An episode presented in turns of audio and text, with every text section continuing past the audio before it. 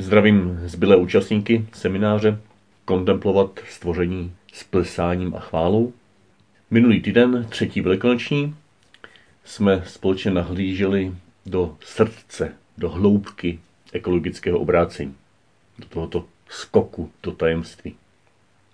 Objevovali jsme tam kontemplativní rozměr ekologické spirituality. A tento týden v další části té naší šesté kapitoly, kterou čteme ve velikonoční době a rozjímáme, budeme číst, nebo se necháme doprovázet částí nazvanou Radost a pokoj. Je to od čísla 222 do čísla 227. A necháme se tam vést k pohledu do šířky. Do šířky této ekologické kontemplativní spirituality. Je to takové nepřímé navázání na druhý velikonoční týden, kdy jsme rozjímali o životním stylu. Spíš tehdy z teoretického pohledu, ale tentokrát to bude velmi praktické. Životní styl, který je prorocký i kontemplativní. To papež hned jako první téma, nebo v prvním odstavci této podkapitolky v článku 222 říká těmito slovy. Křesťanská spiritualita nabízí alternativní způsob chápání kvality života a pozbuzuje k prorockému a kontemplativnímu životnímu stylu, takže člověk se dovede hluboce radovat, aniž by byl posedlý spotřebou. Vnímáte v tom citátu ten kontemplativní, hloubkový, zkušenostní rozměr? Člověk se dovede hluboce radovat. A ten rozměr prorocký, provokativní, symbolický, praktický, aniž by byl posedlý spotřebou. Omezuje se, šetří, chrání stvoření. Není to volba mezi prorockým a kontemplativním životním stylem, ale jde o to, že křesťanská spiritualita jako taková se představuje jako alternativa k dnešnímu běžnému životnímu stylu, který je založen na spotřebě. A tato alternativa má dvě tváře, které se vzájemně doplňují. Tu tvář prorockou a tvář kontemplativní. A právě propojení prorocké kritiky s kontemplativním přijetím je pramenem oné dynamiky skryté v každé zdravé křesťanské spiritualitě. Takže ještě jednou si to poslechněme. Křesťanská spiritualita nabízí alternativní způsob chápání kvality života a pozbuzuje k prorockému a kontemplativnímu životnímu stylu, takže člověk se dovede hluboce radovat, aniž by byl posedlý s potřebou. To je článek 222 a ještě v témže článku to Pavel rozvíjí, velmi prakticky rozvíjí tu prorockou část, ten prorocký rozměr, ale je tam vidět, jak je pronikán tento symbolický prorocký rozměr hloubkou, zkušeností, vděčností. Tam v tom sežitku si můžete přečíst nějaké citáty poskládané do nějakého smysluplného celku, ale zároveň tak je dobře si přečíst eh, z té šesté kapitoly v podstatě tentokrát všechny ty odstavičky 222 až 227. Jsou to tři stránky malé a je dobře nad nimi rozjímat. Ne v těch tichých, chvíl, tichých chvílích, ale mm, udělat si čas, možná každý den se k ním vracet a nechat se tím inspirovat.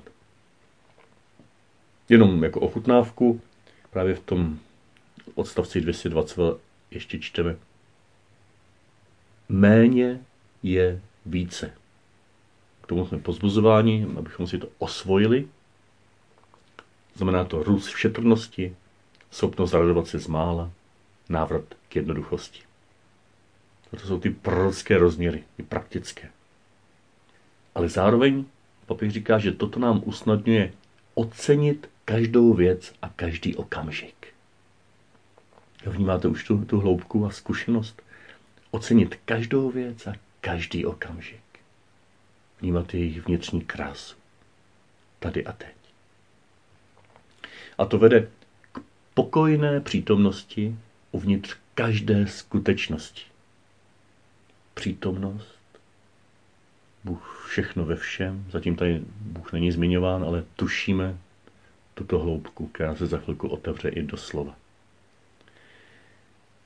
Pomáhá nám to k širšímu chápání a uschopňuje k umění zastavit se a vychutnávat malé věci. A děkovat za možnosti, které nám život nabízí. Vnímáte to propojení toho prorockého šetření a střídmosti a ochrany s touto hloubkou. Jde to ruku v ruce. Tam to je na rozlišitelné jakoby jedno od druhého. Jsou to dvě dimenze téhož. A i v dalším článku 223 to téma pokračuje. Propojení nitra a vnějšku a je ilustrováno střídmostí, která se prožívá svobodně a uvědoměle a je osvobozující. To, co tam je řečeno navíc, je, že tato střídmost není nějakou suchou askezí, ale je cestou k vychutnávání si pravého života. Jo, papež doslova říká, je možné potřebovat málo a žít mnoho. A podle něj nás právě toto vede k tomu, že jsme schopni poskytnout prostor jiným potěšením. A ta jiná potěšení tam uvádí jako příklady bratrské vztahy sesterské samozřejmě také, nejrůznějších setkání, služba, využití charizmat, naslouchání hudbě, zabývání se uměním, kontakt s přírodou a samozřejmě modlitba. A další dva články 224, 225 pak zdůrazňují propojenost zdravé harmonie, no to říká doslova integrity ekosystémů, těch velkých systémů ekologických, přírodních, celovesmírných, o kterých papež mluvil v předchozích kapitolách. Na jedné straně a na druhé straně integrity lidského života. Čili tohoto vnitřního míru, vnitřní harmonie, pokoje sama se sebou, kterou charakterizuje jako ochota překročit naše úzké sobecké já směrem k Bohu. Tím se zabývá v této šesté kapitole o spiritualitě. Tento vnitřní mír, říká papež, odráží se ve vyváženém způsobu života, k němuž patří schopnost žasnout, jež vede k hloubce života. To je zase ten kontemplativní hloubkový rozměr. Pořád spojen s tou šířkou prorockého poslání. Po hezké formulaci, kdy tam papež říká, že příroda je plná laskavých slov, ale zároveň také upozorňuje, že často kvůli uspěchanosti a roztěkanosti a vnějškovosti našeho života tato slova často přeslechneme. A právě proto na nás papež směřuje vášnivou výzvu, která svým způsobem schrnuje jeho dosavadní úvahy a prohlubuje je výzvou ke kontemplování stvořitele v hloubce našich vztahů i celého stvoření. No to ještě není citáte, shrnutí toho, co teď budu citovat. Objevuje se tam už výzva ke kontemplování stvořitele, nejenom stvoření, ale stvořitele v hloubce našich vztahů i v celém stvoření. Papež to říká takto. 225. Integrální ekologie, čili, jak jsme viděli v prvních kapitolách, ekologie, která zahrnuje všechny rozměry lidského života a života planety Země. Nejenom ten vlastní ekologický, ale i rozměry sociální a spirituální. Takže tato integrální ekologie vyžaduje, abychom věnovali trochu času obnovení pokorné harmonie se stvořením. Zamýšlení nad svým životem, způsobem života a nad svými ideály. Kontemplování stvořitele, jenž žije mezi námi a v tom co nás obklopuje. A jehož přítomnost musí být objevována a odhalována. To je zase kromě té výzvy spíš té prorocké obnovení harmonie se stvořením, reformu vlastního života, vlastních ideálů, tak to je výzva ke kontemplativnímu způsobu života, které má jádro, a tady už naplno to zazní, v kontemplování stvořitele. A teď jak?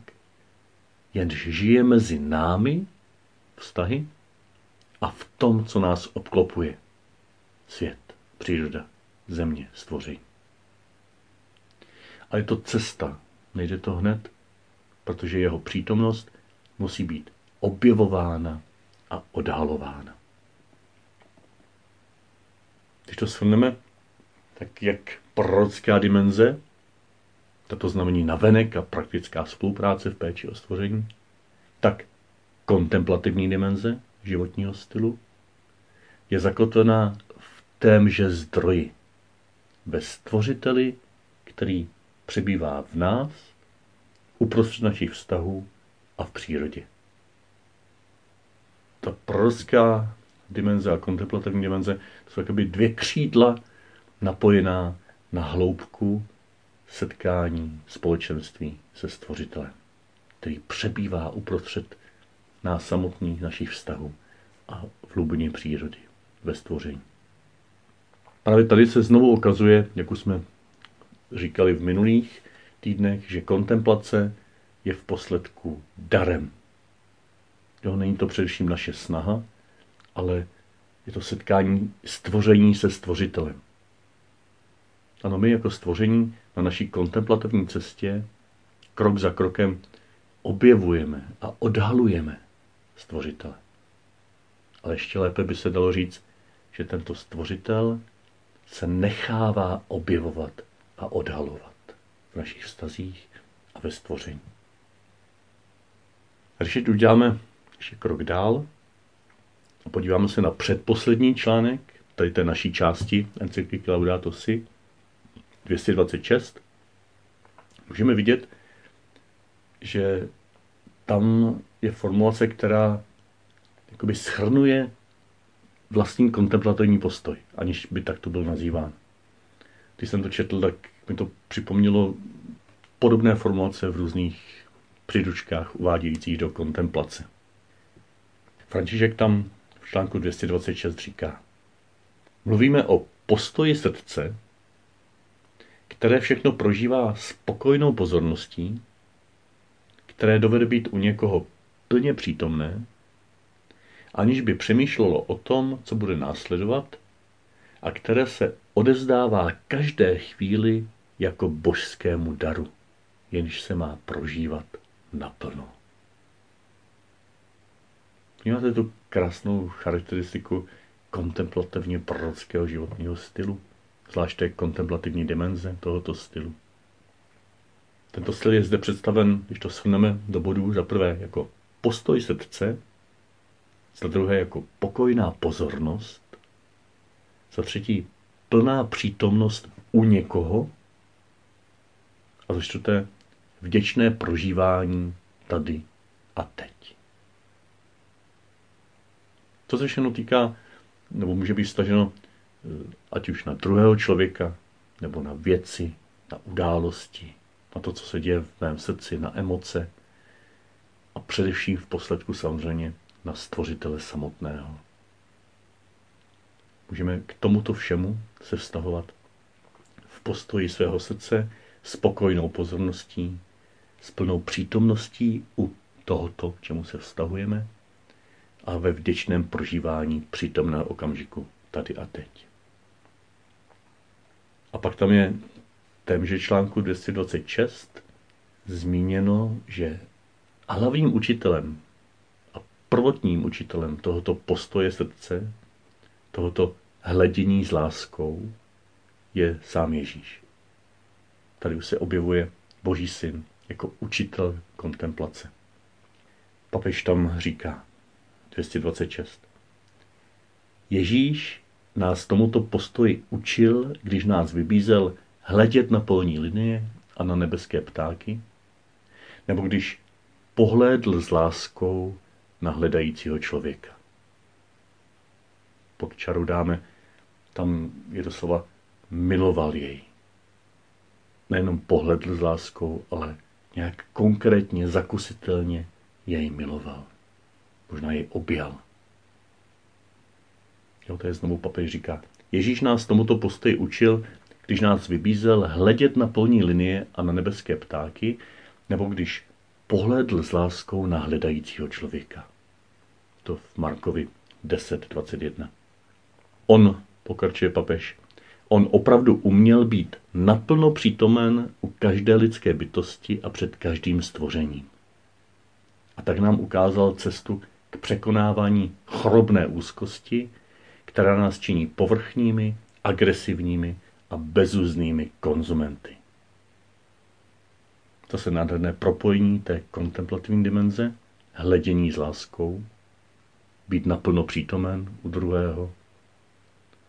A tím nás osvobozuje Ježíš z chorobné úzkosti a jsme svobodní, můžeme být pročtí, můžeme se zříkat věcí, hlavně svého ega, své agresivity a svého bezuzného konzumu. Být střízlivý, skromný. A tak když to uzavřeme, nebyl by to papež František, kdyby v posledním odstavci této podkapitolky číslo 227 nezakončil velmi praktickou radou, ale zároveň radou, která je hlubokým ponorem a svým, svým způsobem souhrnem všeho dříve řečeného. Když v tomto posledním článku papež zmíní schopnost zastavit se a děkovat Bohu před jídlem a po jídle, jako projev onoho výše zmiňovaného hledění s láskou, tak pak vyzve věřící, aby se navrátili k tomuto cenému zvyku a hluboce ho prožívali. To je výzva k velmi praktickému úkonu, abychom před jídlem a po jídle se modlili, a to konkrétně odůvodně takto.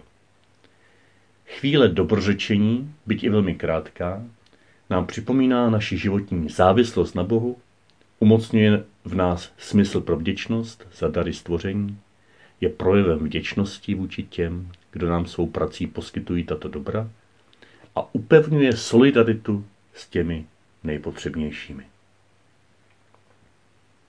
Je taková prostá věc, jako chvilka zastavení se před jídlem, po jídle. A já doplním i v jiných okamžicích našeho života, našeho všedního dne, třeba tradiční poledne, když zvoní zvony někde, nebo nějaká konkrétní hodina, šestá hodina ráno, šestá hodina večer, nebo uprostřed práce, přestávka, nádech, výdech a jdeme dál. K tomu se ještě vrátíme. Ale to ovoce je nádherné, když papi říká, že tím se vlastně zatvičujeme těmito chvilkami dobrořečení, sice velmi krátkými, do postoje, kterým jsme závislí na Bohu, máme smysl pro vděčnost za dary stvoření, je také projev, tento postoj je projevem vděčnosti k těm, co nám je poskytli a je solidaritou s těmi nejpotřebnějšími. A tak když shrneme podněty k tomuto týdnu, podívejte se na ně potom na té poslední stránce 52, tak samozřejmě budeme pokračovat v praktikování tichých chvíl, tak jak jsme do nich už se zacvičili, kde spíš než o něco nového vymýšlet, tak prostě vytrvat, setrvat v tom, co vás vede do hloubky. I kdyby to bylo obtížné. Vytrvejte, vytrvejte tento týden. Prostě a jednoduše vytrvejte. Opět se božím slovem budeme cítit spíše zevnitř, než nějakou četbou při tichých chvílích. Možná nám může pomoci ten obraz dobrého pastýře, který přišel, aby měli život a měli ho v hojnosti. To je ten kontemplativní rozměr. Ale který také dává život za své ovce a brání ho před zlodějem. To je ten prorocký akční rozměr. A pak také navíc tento týden se můžeme právě pokusit praktikovat to, o čem František psal na konci v té 227. Krátké chvilky dobrořečení během dne, nebo prostě zastavení se, stišení, nadechnutí se. Před jídlem, po jídle, v poledne, během práce, při čekání na autobus. Jakési vděčné nádechy během celodenního maratonu. Krátká spočinutí v náručí dobrého pastýře. Nebo blesková mrknutí okem, spiklenecká mrknutí okem na toho, který se na vás celý den dívá s láskou. S vaším průvodcem, s vaším patronem, tak proberte, jak zvládáte vaši věrnost v denních tichých chvílích. A můžete navíc právě probrat také, jak se vám daří propojovat tu prorockou angažovanost, tu aktivitu vašeho života s vnitřním pokojem, s tou kontemplativní dimenzí. A k tomu může patřit i sdílení o těch zkušenostech z těch krátkých chvílek dobrořečení během dne. Pak už jenom znovu doporučuji pročíst si, opravdu promeditovat mimo tiché chvíle celý, celé ty tři stránečky, články 222 až 227. Ať vám pán žehná a přeju vám, aby toto vnitřní propojení mezi aktivním životem a životem z hloubky bylo zase o trochu více plodem nejen vašeho úsilí, ale vaší důvěry, že zdrojem tohoto propojení je ten, který spočívá uvnitř stvoření, uvnitř vašeho srdce a ve všech vašich vztazích.